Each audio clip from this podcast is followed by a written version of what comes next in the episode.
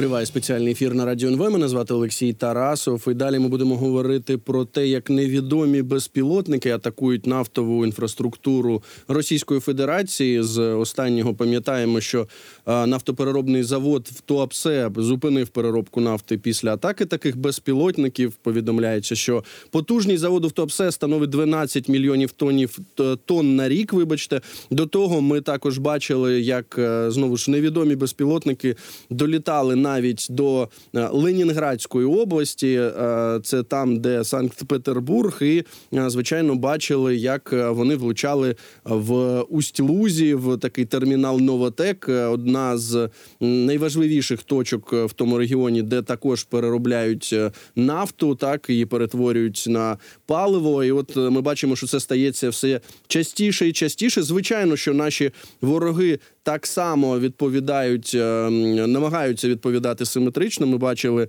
е, буквально два дні поспіль атаки на Полтавщині, так на Полтавську область. Е, звідти публікували е, наслідки удару по Кременчуцькому району. Також пам'ятаємо про те, що нафта досі залишається головним, мабуть, джерелом Росії в тому, як вони можуть фінансувати війну проти України. Ми розуміємо, що вони створили флот тіньових танкерів, так і використовують їх для того, щоб постачати свою нафту за заниженими цінами в різні куточки нашого нашої планети. От про це більше будемо говорити з Олександром Харченком, директором центру досліджень енергетики.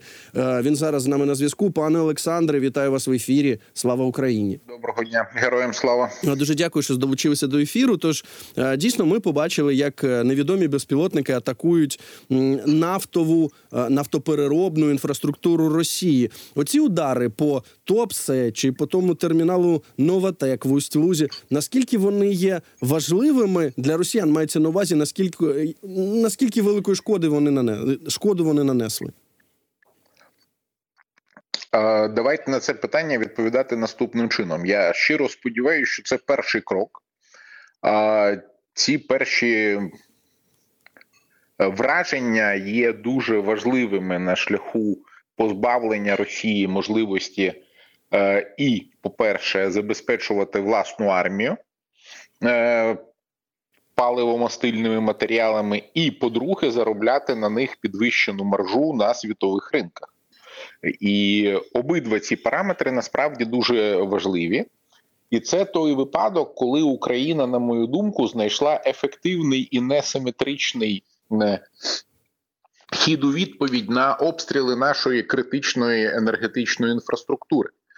Бо якщо московські варвари атакували те, що забезпечує мільйони українців е, світлом, теплом, і весь світ зайвий раз побачив абсолютно звіряче е, обличчя цього режиму, то українська відповідь, я би сказав, елегантна.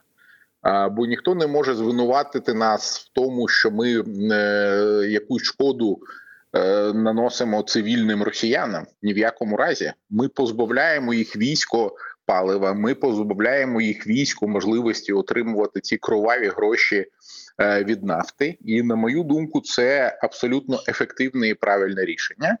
І я тільки сподіваюся, що ці удари будуть масштабуватися, зростати і. Все все більш потужно вражати е, цю ключову інфраструктуру Росії. Ну, ми також розуміємо, що е, з одного боку Росія сама по собі велика за територію, а з іншого так е, ну от е, це не єдині такі нафтопереробні підприємства, які там є, і багато з них знаходяться дуже дуже далеко. Ми не знаємо, як далеко літають оці невідомі безпілотники, можливо, українські. Сподіваємося, що дуже. Але тобто, чи правильно я розумію, що зараз, якщо просто подивитися на те, що ми маємо в новинах, та те, що ми маємо в публічному просторі, то це виглядає так, що е, ці безпілотники атакують е, саме ті НПЗ чи ті підприємства, які можуть безпосередньо ну найближче можливо знаходяться е, чи найзручніше знаходяться для того, щоб постачати паливо для російської окупаційної армії. Безумовно, і це абсолютно логічна військова ціль, яку треба вражати і вражати максимально. І е, власне, незважаючи на те, що здається, що Росія там не має кінця і нафтопереробки в ній дуже багато. Насправді це не так. Плюс нафтопереробна промисловість це промисловість великої концентрації. Якщо ви потрапили правильно, то можна вивести на місяці завод е, за рахунок е, одного чи двох дронів, які просто попали куди треба. Е, плюс в умовах, коли Росія реально ізольована від західних технологій, щонайменш масштабних застосувань Тих технологій, які необхідні, щоб відновлювати е, цю нафтопереробку, в них самих немає, а купити їм буде дуже складно. Я не кажу неможливо, бо існують треті країни, прокладки, складні схеми, але це займе багато часу і буде дуже дорого. Що теж нам, в принципі, цілком на руку. Добре, ну одночасно з цим ми розуміємо, що є от е, такий союзник е, Росії Білорусь. От зараз, вибачте, зараз прям е, зустрічаються два диктатори: російський та білоруський, Путін та Лукашенко, десь в Пітері, так здається. І є, наприклад, Мозерський нафтопереробний завод. Але з того, що ми бачимо, здається, у нас є певне табу в тому, щоб атакувати от таке підприємство на території Білорусі. Більше того, сам самопроголошений президент Білорусі Лукашенко багато разів е, зазначав, що ну от е, це така така червона лінія, що ми прям не знаємо, що буде. Е, чи цей Мозерський нафтопереробний завод, чи він є великою загрозою для нас в тому сенсі, що просто російські окупанти отримують звідти те, що їм потрібно? Ви знаєте, ну точно не зможе Мозері закрити всі потреби, і точно Е, знищення інших об'єктів наносить такого масштабу шкоди, що ну одним заводом, повірте, її перекрити неможливо в принципі. Тому е, да, існує Мозерський завод, да, він буде щось виробляти, але по-перше, він завантажений навіть без того, щоб переорієнтовувати його на потреби Росії. А нагадаю вам, в Росії вже був дефіцит бензинів. І доволі відчутний, і доходила справа і до величезних там черг на їхніх заправках і до якихось ледь ненародних протестів, як це в них. Е, дивно б не виглядало, тому е, я би не розглядав Білорусі як якийсь е, там суперальтернативний сценарій для Росії. Тут знов таки все грає проти Росії. Е, в тому плані, що і білоруська логістика не орієнтована на те, щоб щось постачати в Росію, і е, транспортні шляхи вибудовані іншим чином. І ще раз там нема тих обсягів, які необхідні, щоб закрити е, російські потреби відчутним чином.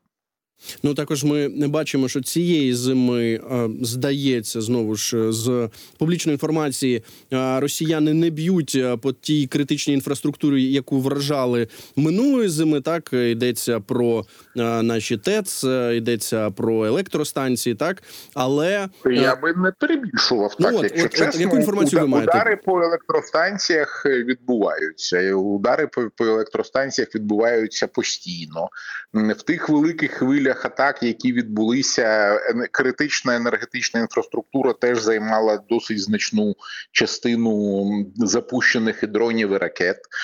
Інша справа, що наша домашня робота спрацювала. Інша справа, що координація енергетиків і повітряного захисту спрацювало значно і якісно. Інша справа, що те домашнє завдання по встановленню е, так званого пасивного захисту, тобто відповідних захисних габіонів та інших споруд, дали свої результати. І судячи з того, що ми зараз бачимо, вони зрозуміли, що наявними в них ресурсами вони відчутного. Результату добитися не зможуть, і е, я чесно кажучи, для себе інакше не можу пояснити цю паузу вони в обстрілах, і е, яку ми зараз спостерігаємо, вони просто не розуміють, куди бити, бо вони розуміють, що критичну енергетичну інфраструктуру вони пробити не можуть, у них не виходить. Е, так само їх удари по е, Е, як вони це кажуть, військових об'єктах е, ну насправді вони б'ють по житлових будинках.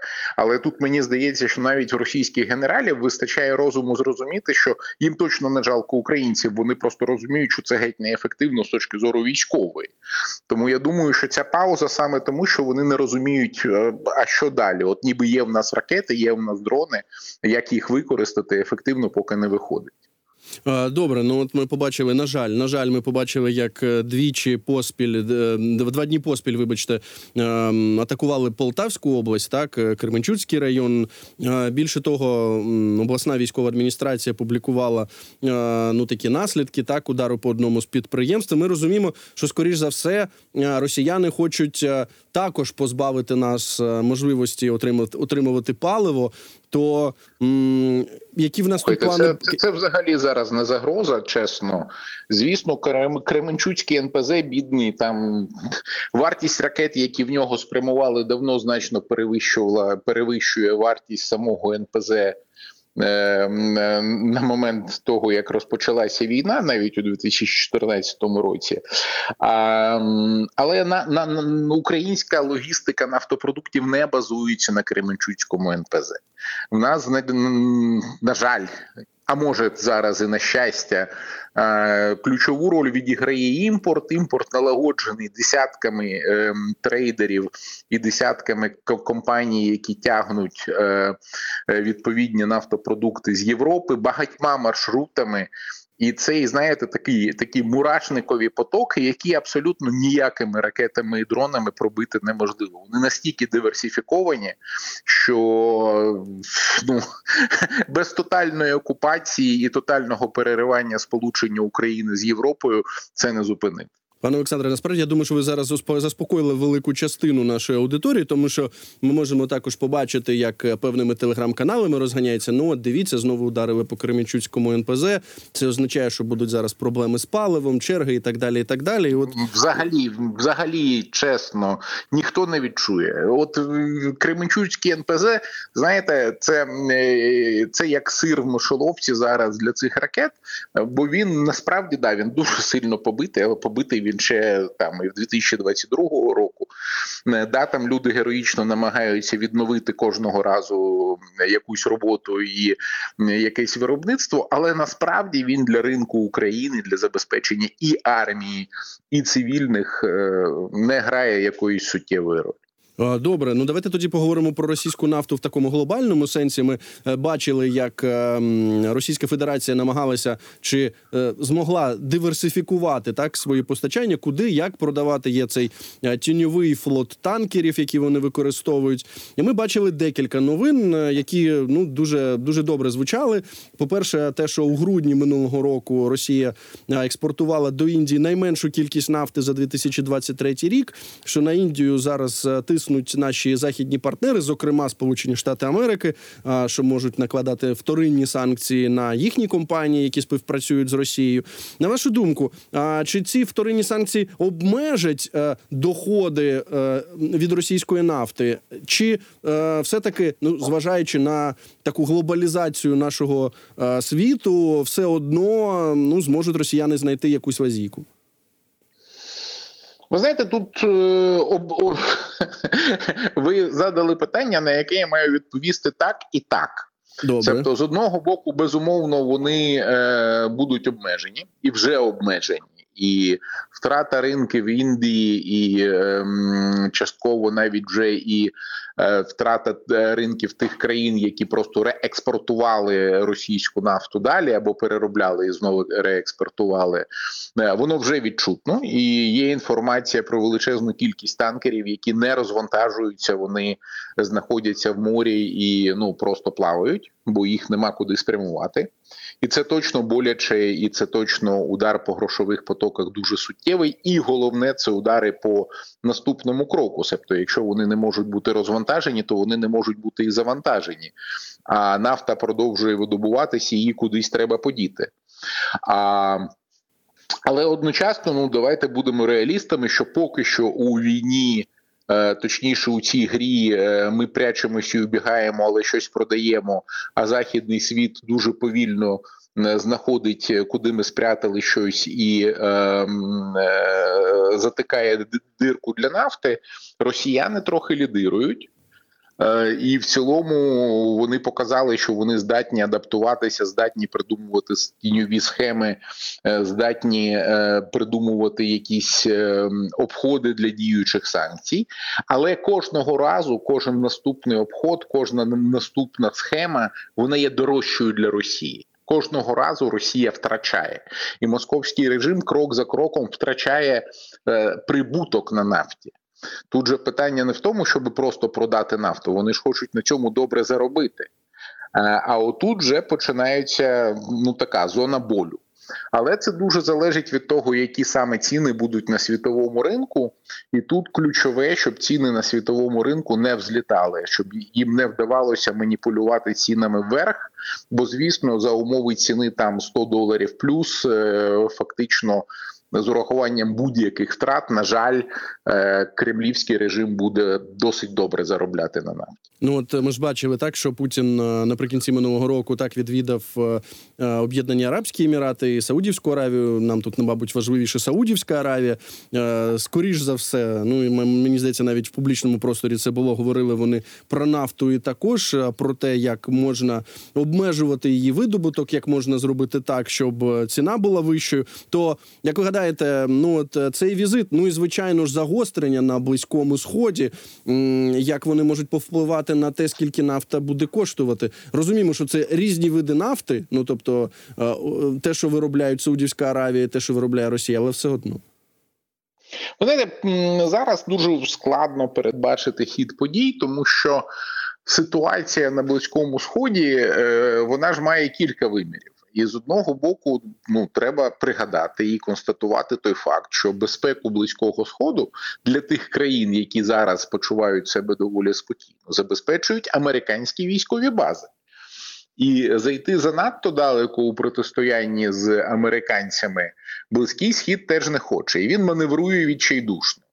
А одночасно в самому ОПІК плюс почалися бурління, і окремі країни кажуть: слухайте, ми не готові обмежувати себе. Ми будемо виходити, і ми будемо продавати, що хочемо і скільки хочемо. Чому нас обмежують? Е, ми хочемо більше продавати. Нам дуже складно утримувати видобуток нижче. Нам дуже складно технічно зберегти перспективу видобутку в ситуації, коли ми будемо його зараз обмежувати ми будемо продавати на 5 доларів дешевше, але більше, і нам це вигідніше. Тому тут дуже неоднозначна ситуація, і передбачити точно розвиток, ну я щонайменше не візьмуся. Ну але якщо дивитися на динаміку, то ну зазвичай, е, коли відбувається певна криза, військове загострення, хусити, так які єменські хусити, які атакують е, суда в Червоному морі, зазвичай це впливає все таки на те, що продукт, який звідти постачається, він дорожчає. Часом так, тимчасово да. Але що буде вже за два тижні, ми ж не розмовляємо про горизонт планування 2-3-4 тижні, на які дійсно можуть вплинути там навіть атака на один єдиний танкер. А якщо говорити по підсумках кварталів півріччя року, то вже ситуація буде інша. Добре, ми також пам'ятаємо, що ще у листопаді, якщо зараз не помиляюся, так була новина Financial Times її публікували, що е, нібито Данія може блокувати прохід е, танкерів е, з російською нафтою через свої територіальні води. Що вона може їх зупиняти, може їх перевіряти. Там мають бути документи, які мають відповідати тому, щоб їх пропустили далі. І після цього якось ну ем, те, що називається на язику на мові новинарів ніякого фоллоуапу, тобто ніякого продовження не послідувало. Чи це означає, що новина виявилася неправдивою? Чи це означає, що Данія виявилася до цього не готовою? Чи може цей процес Ні, ну, триває? По перше, ну ви знаєте, це така новина безумовно класу, а давайте зірвемо якісь там аудиторії, зберемо додаткові. Е, безумовно, якщо танкер іде через е, територіальні води Данії, то його можуть е, перевірити. Але якщо він туди не заходить, то відповідно його перевірити не можуть. І тут закони мореплавства у світі вони доволі усталені, і ну нема опції, щоб примусово там Данія всіх перевіряла. Тим більше, якщо пригадати, що населення Данії там все разом 5 мільйонів, мені здається, е, і е, я не думаю, що я не думаю, що вони дуже раді накаляти ситуацію ще додатковим чином. Так, я перевірив 5,8 мільйонів. Ну, ви праві, дійсно невелика це країна європейська, але потужна. Е, ну е, з іншого боку, звичайно, ми е, бачимо те, як Іран, який вже декілька десятиліть так знаходиться під санкціями, все таки продає свою нафту. Це вдається досить успішно. Таким чином е, фінансує і свій ВПК, і фінансує оцю свою ядерну програму, яка так нервує е, дуже сильно весь близький схід та взагалі весь світ. Чи в принципі можна уявити собі, що Росія, от в такому іранському форматі, може досить довго і достатньо успішно існувати? А це залежить виключно від е, ситуації внутрі Росії. Наскільки вдається контролювати? В чому проблема? Проблема в тому, що е, за е, давайте називати це іранського сценарію. У Росії проблема в тому, щоб нафтові гроші закрили не тільки війну, а й соціальні зобов'язання. Вже цього року ми бачимо, як е, результати е, скорочення витрат на е, інфраструктуру і соціальну сферу прямим чином фізично відбулися під час зими. Цебто вода лється рікою, немає опалення, немає електрики і прочі проблеми, які, до речі, Україну в перспективі теж цілком можуть очікувати, якщо ми не відновимо увагу до критичної інфраструктури належним чином. Але в Росії це сталося вже. І зараз в них є величезна потреба інвестувати кошти в те, щоб ця інфраструктура людей продовжила забезпечити, або інвестувати кошти в війну. Коштів в умовах е- сценарію санкцій і на те, і на інше явно не вистачає. Це видно явним чином. І тут питання: ну от як будуть е, е, розвиватися події, воно дуже складне, тому що кожного року росіяни будуть відчувати, що в них менше світла, менше опалення і менше пенсії. Але чи це якимось чином дасть результат е, з точки зору їхнього відношення до улюбленого диктатора і цього всього, передбачити дуже складно. Е, Це дивний народ, який е, примудряється там жити в пов- в повністю неналежних умовах і при цьому славити власну велич. Тут знаєте, я не соціопсихолог, не знаю, як це буде відбуватися. Але те, що в умовах ведення війни і санкцій на нафту деградація інфраструктури буде продовжуватись, це 100% факт. Так, так. Я думаю, що навіть соціопсихологи не можуть е, точно сказати, передбачити, а що і як на що можуть реагувати е, росіяни, тобто населення цієї великої території. Пане Олександре, я вам дуже вдячний за вашу аналітику. Олександр Харченко, директор центру досліджень енергетики, був з нами на зв'язку. Ми говорили і по тих ударах е, по е, нафтопереробній е, інфраструктурі Російської Федерації, по е, відповідях симетричних, як здається, росіянам відповідях по нашій подібній інфраструктурі. Мені дуже сподобалося те, що сказав Олександр Харченко, наш експерт, про те, що зараз Кременчуцький НПЗ є сиром в мишоловці для російських ракет. Що ж, далі у нас будуть новини від Анни Ільницької. Після новин повернусь до цієї студії.